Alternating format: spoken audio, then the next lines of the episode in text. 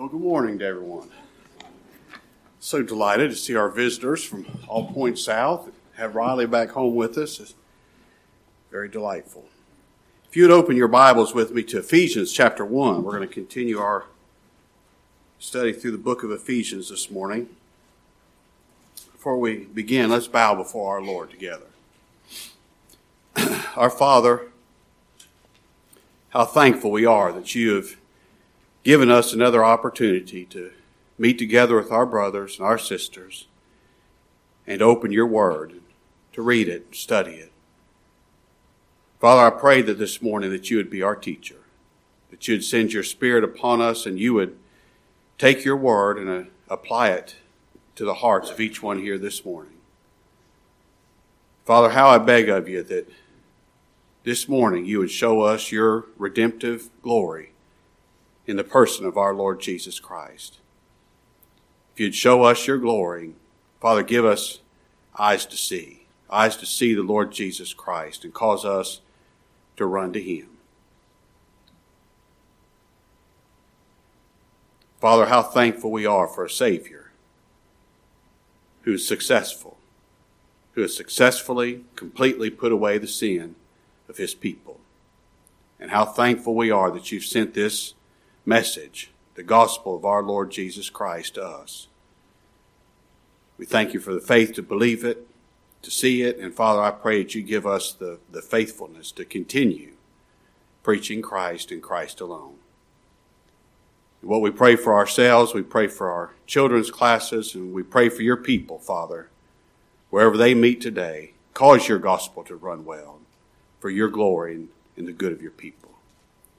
All these things we ask in that name which is above every name, the name of our Lord Jesus Christ. For his sake and his glory we pray. Amen.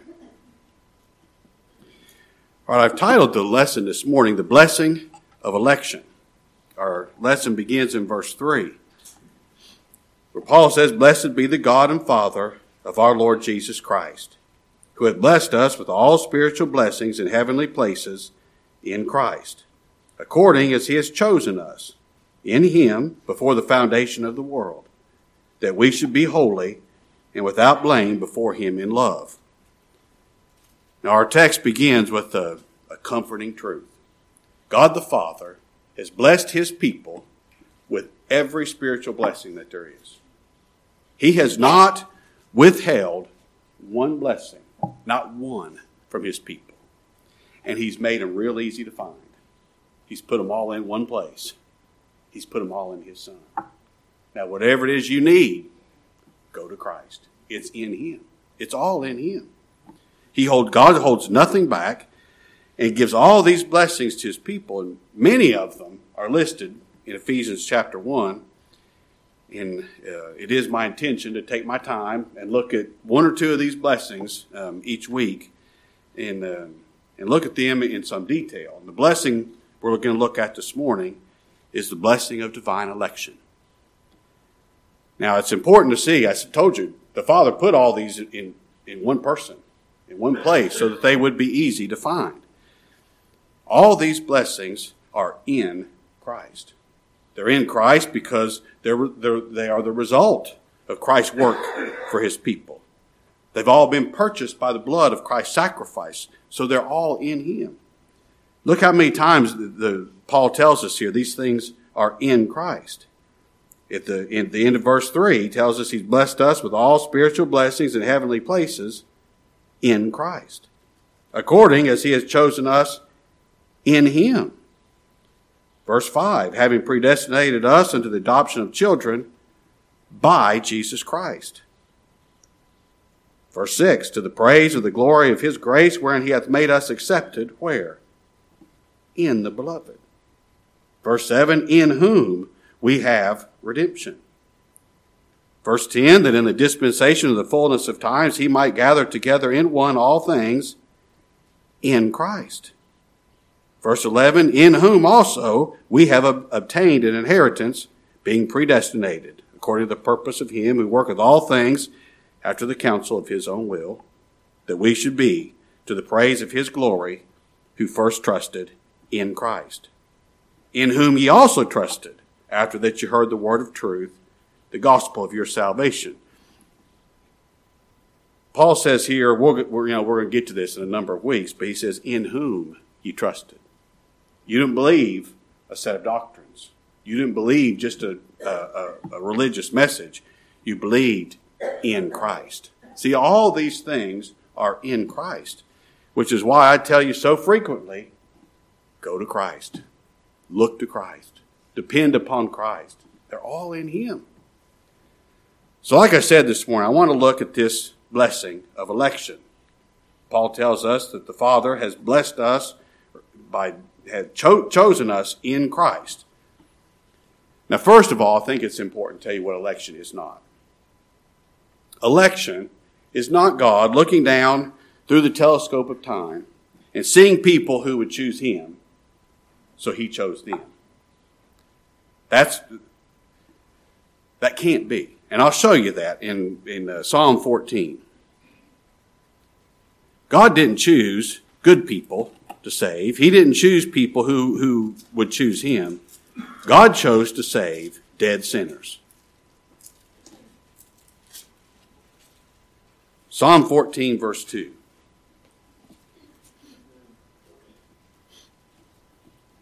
The Lord looked down from heaven upon the children of men. God did look down through the telescope of time, didn't he? He did look down on, on all men who would ever live to see if there were any that did understand and seek God. And this is what God saw. They're all gone aside. They're all together become filthy. There is none that doeth good. No, not one. So when God looked down on all men, this is what he saw. All men are sinners. None of them would ever choose God. So if God's going to choose anybody to save, it's got to be sinners, doesn't it? It's got to be sinners who can't do anything to to save themselves, to make themselves more savable. They can't do anything to get God to save them. God chose to save sinners. Now that's the blessing of election. It's a blessing to you if you're a sinner. The people that don't like election, I'll tell you why they don't like the truth of election. They don't think that they're a sinner. That's exactly why. The Father didn't choose a people because they were holy, because they were better than somebody else.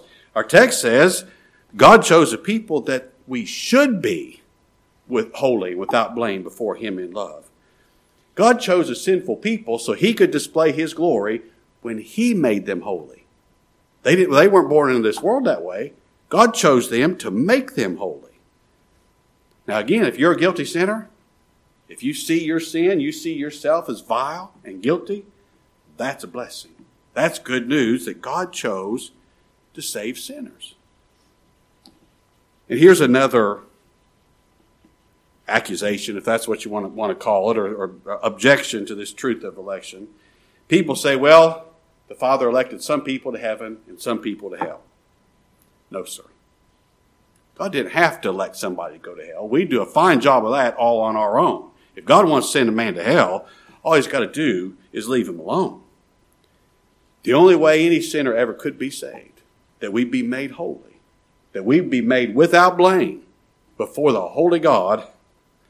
But the only way we would ever choose to be saved on God's terms is if God chose us first.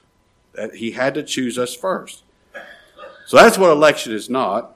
Now I want to look and see what does the Bible say election is. Well, number one, election always has to do with the Lord Jesus Christ. This is what Paul tells us.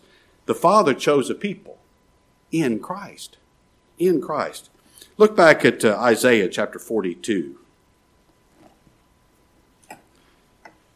Christ, the Son of God, is God's first elect.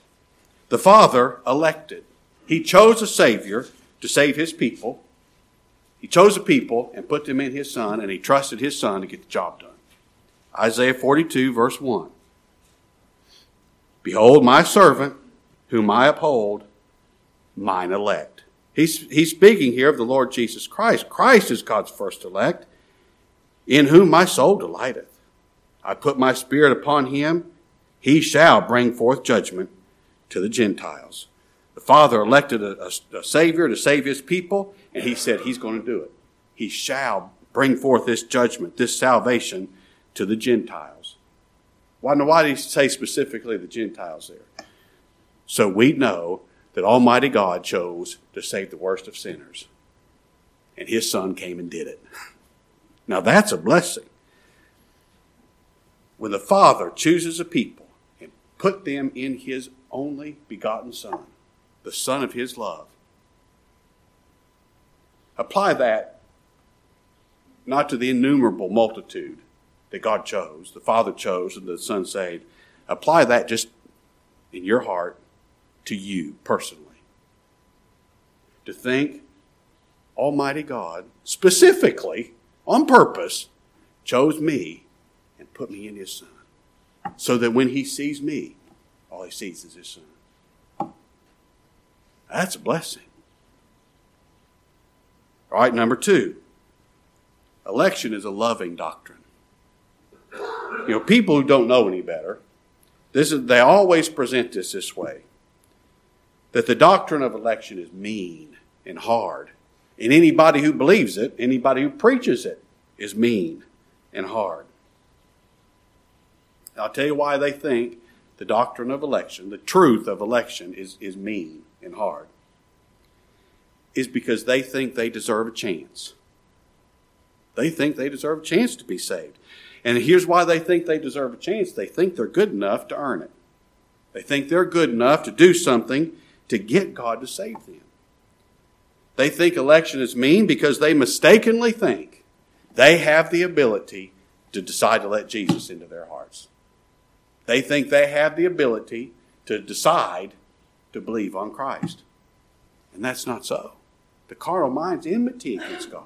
It's not subject to the law of God, neither indeed can it be. And if you talk to people long enough, this is, this is an accusation that you'll hear. They'll say, well, if what you're saying is true, election means that there's some sinner who will want to be saved, who will want to come to Christ, who will want to be washed in the blood of Christ, who will want to be forgiven in the, uh, in the blood of Christ, and they'll come to Christ and he'll say, Nope, sorry, your name's not anywhere here. You're one of the elect, so I won't show mercy to you. Now, you write this down. That will never happen. That will never happen. The only way anyone will come to Christ wanting to be saved on God's terms is this reason God elected them first. And He put a new want to in their heart. He, he, he gave them a new nature that needs Christ, that comes to Christ because they're a sinner who needs a Savior. And when they get there, you know what they're going to find out? God chose me first. I loved you with an everlasting love. I loved you before time began. That's why I drew you to me. You're here not because you decided to, but because I drew you. That's what they're going to find out. That's a loving doctrine, isn't it? Look at Deuteronomy chapter 7.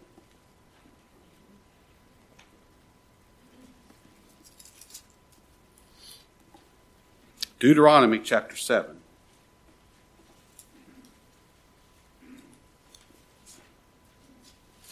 In verse 7. now, the Lord set his love on somebody, but look what he says here. The Lord did not set his love upon you, nor choose you, elect you, because you are more in number than any people, for you're the fewest of all people. But because the Lord loved you, because he would keep the oath which he had sworn unto your fathers, hath the Lord brought you out with a mighty hand, and redeemed you out of the house of the bondman from the hand of Pharaoh, king of Egypt. God chose a people because he loved them. Because the Holy God has the capacity to do something you and me can't do.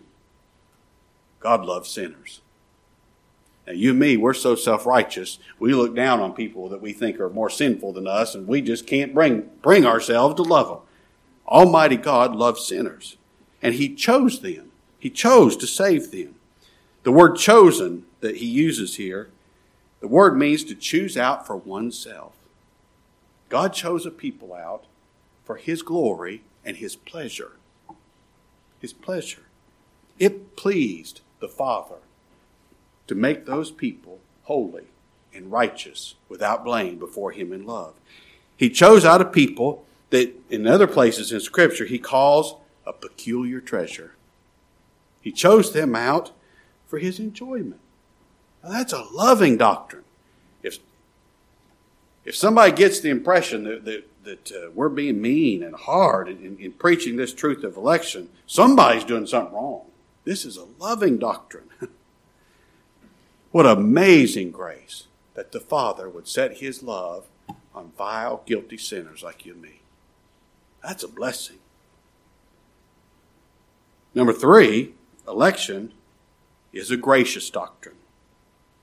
Now, the election of God's people, the Father, He chose a people to save. Tell you what that means. Salvation is all of grace and none of works. That's what it means. And if you're a sinner, you love to hear that. That salvation is by grace. It's all of God's doing from beginning to ending. And you know why a sinner loves to hear salvation is by grace? It takes all the pressure off. I don't have to be good enough for God to save me. Actually, I have to be sinful enough. Salvation by God's grace means this I can rest in Christ because He's perfect. He's accomplished a perfect salvation for His people. He's perfect, and I'm not. So I can rest in Him. That's what salvation by grace means. Salvation is a decision. You know, people talk about, well, you got to make a decision. Well, salvation is a decision, all right, but it's God's decision. Salvation is a work. People say, well, you got to work. You got to work to earn it. You got to work to keep it. Well, salvation's a work, but it's not uh, your work. It's the work of God. It's the work of God for you and in you. When did Paul say God elected a people unto salvation? Now, when did it, when did this happen? Did, did, he, did, he, did he elect a people unto salvation after they did something good? No, sir. It happened before the foundation of the world. God elected a people before they were ever created, before they ever had a chance to do anything good or evil. Now, God knew the only thing they do is evil, but God chose them anyway. Look at Romans chapter 9. It's the very same reason God loved Jacob and hated Esau. It wasn't because of what those boys would do. It wasn't because some inherent nature, or, you know, on their part. It was simply God's choice because He would. Romans 9, verse 10. And not only this, but when Rebekah also had conceived by one, even by our father Isaac, for the children being not yet born, either having done any good or evil, that the purpose of God according to election might stand. Not of works, but of him that calleth. It was said unto her, The elder shall serve the younger. As it is written, Jacob have I loved, but Esau have I hated. God's election has nothing to do with our goodness, has nothing to do with our works, has nothing to do with anything about us. It's all according to God's purpose. It's all God's purpose and God's decision. And the election of a people, if God, I mean, just, doesn't this just stand to reason? If God's going to choose to save sinners, he had to, he had to choose them by his grace. A sinner can't be saved any other way, can they? Look over at uh, Romans chapter 11.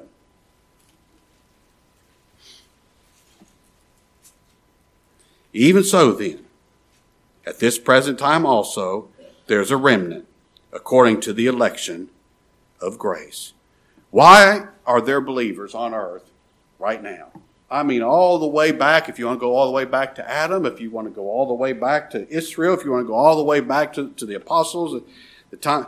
Why has this message still prosper? Still go out and save God's people? Why are people still believing this message after all these years? It's because even now there's a remnant according to the election of grace. Because God graciously chose a people to save. Look at 1 Corinthians chapter 1.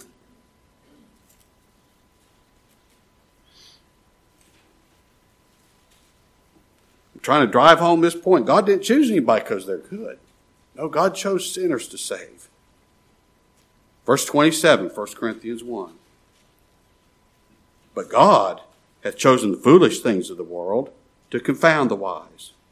And God hath chosen, He's elected the weak things of the world to confound the things which are mighty, and base things of the world, and things which are despised. That's who God hath chosen. Yea, and things which are not, to bring to naught the things that are, that no flesh should glory in his presence. If election is all of grace, this is an, an election of grace of people that do not deserve it, then I tell you what we're, we're going to have to say. No flesh is going to glory in his presence. If God saves his people by grace, he's the one that gets all the glory.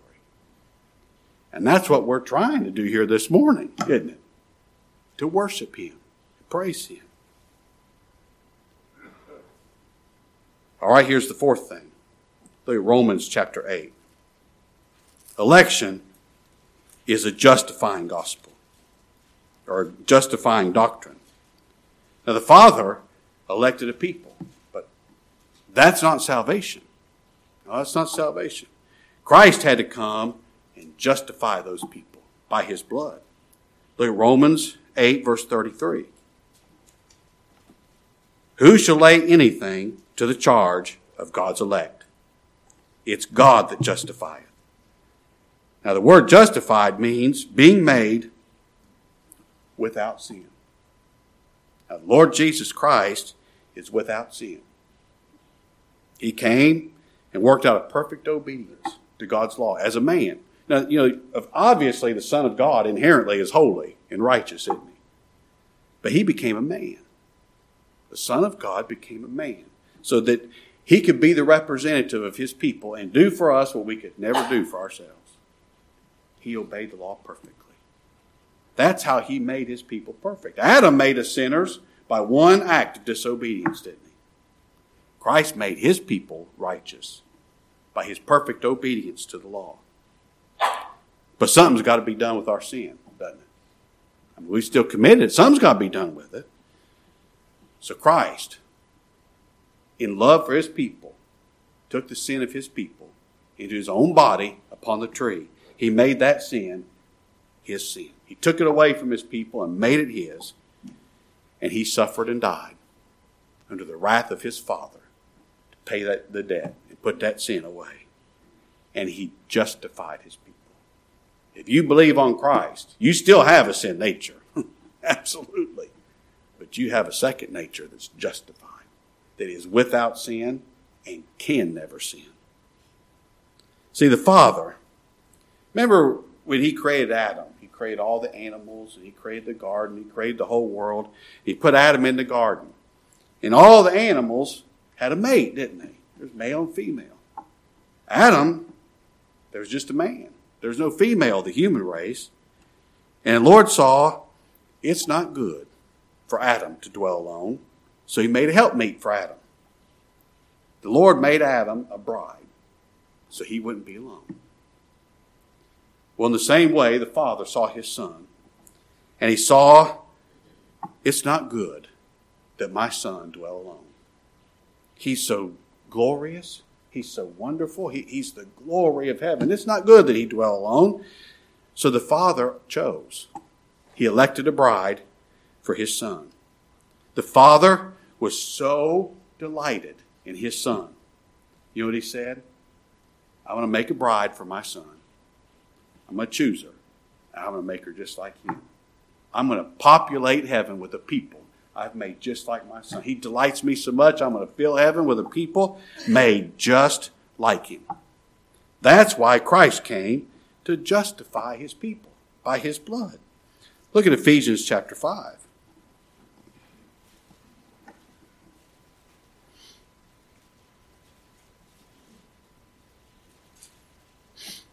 Verse 25. Husbands, love your wives, even as Christ also loved the church and gave himself for it, that he might sanctify and cleanse it with the washing of water by the word, that he might present it to himself a glorious church, not having spot or wrinkle or any such thing, but that it should be holy and without blemish. Thank God for his electing love The result of that is Christ came and made his people just like him, perfectly righteous and holy. All right, here's the fifth thing election is a keeping, preserving doctrine. Now, the only way salvation can be sure, the only way we can't lose it, is if salvation began with God's election of a people. If salvation depends on my choice, more likely I'm going to change my mind at some point. If salvation could be earned by our works, salvation couldn't be sure, could it? Because we would never know if we did enough. But election is in Christ, and God can't change. Christ cannot change. That's why his people will never be cast out because he cannot change. He's already perfected his people. He's already justified them.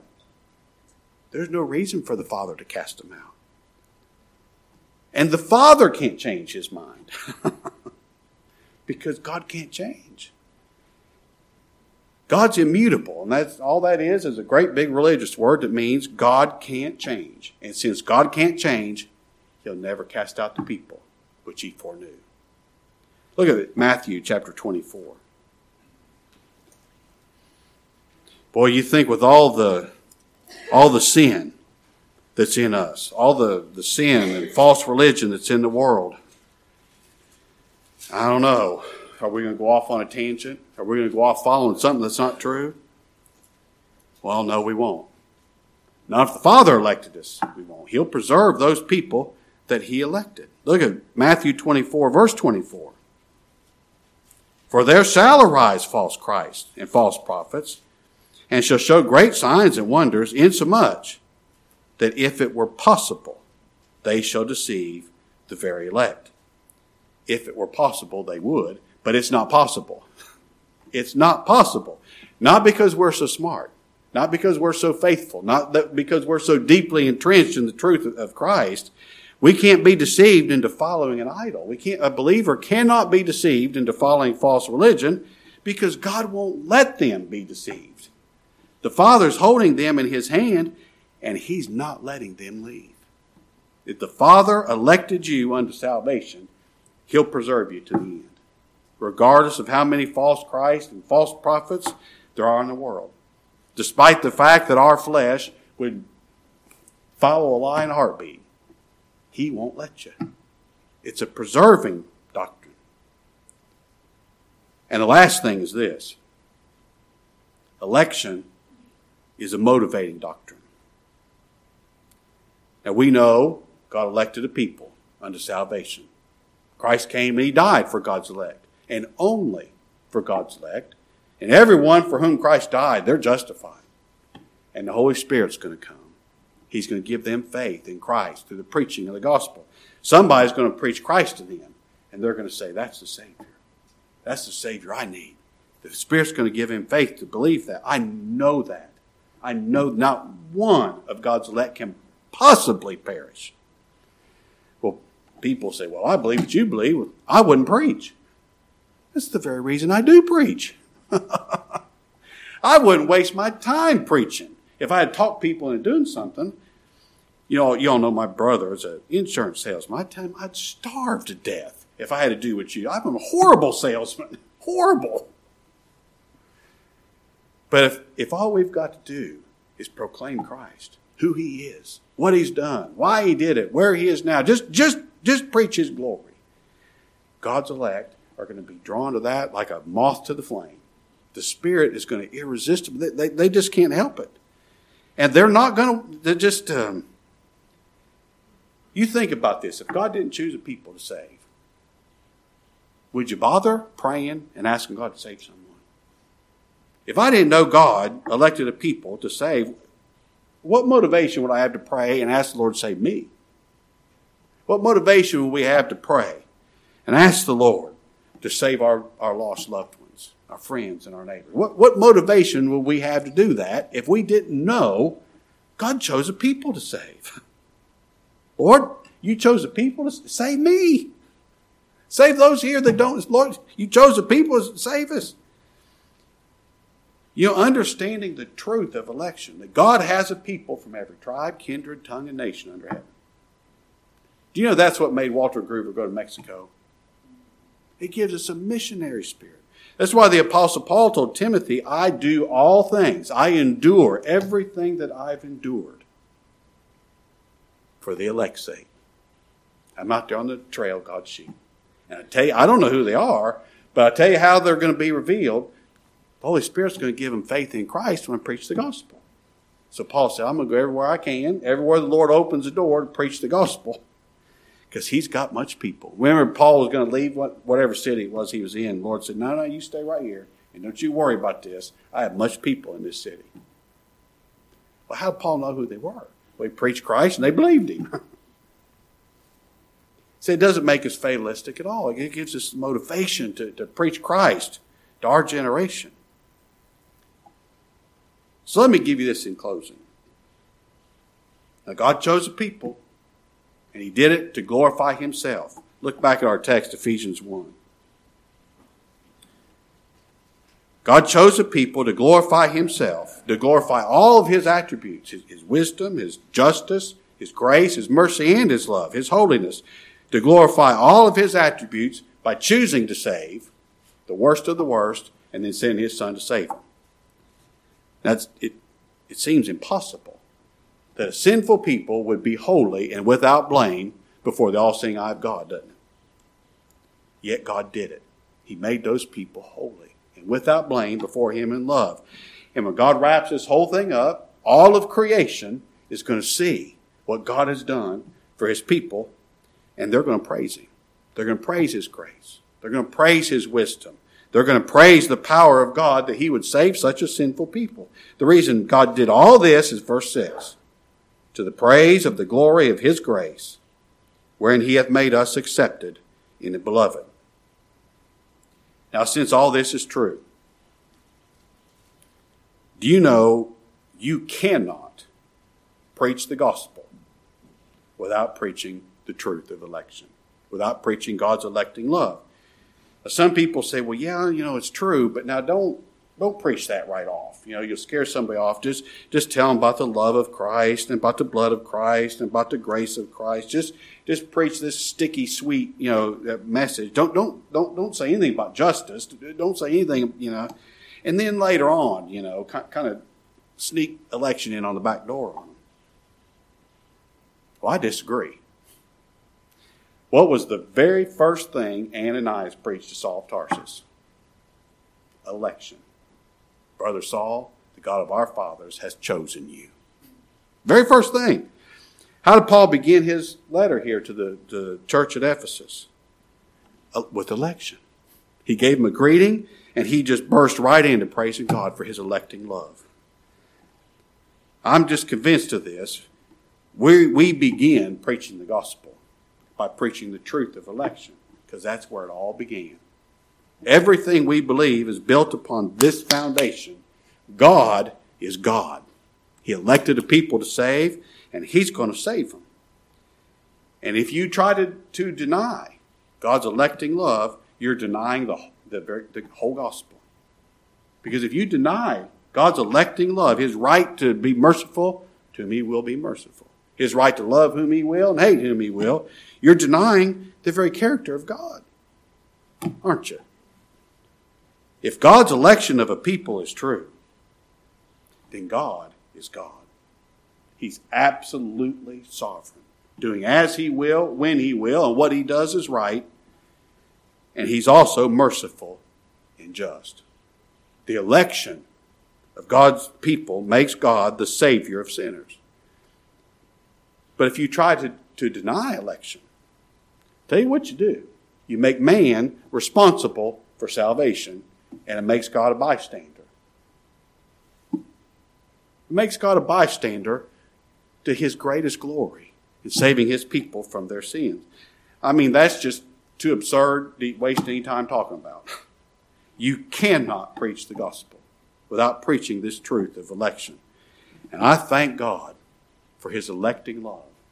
Not the way men try to define it, but the way he's defined it in his word. That's a blessing, isn't it? all right. I hope the Lord bless that to you.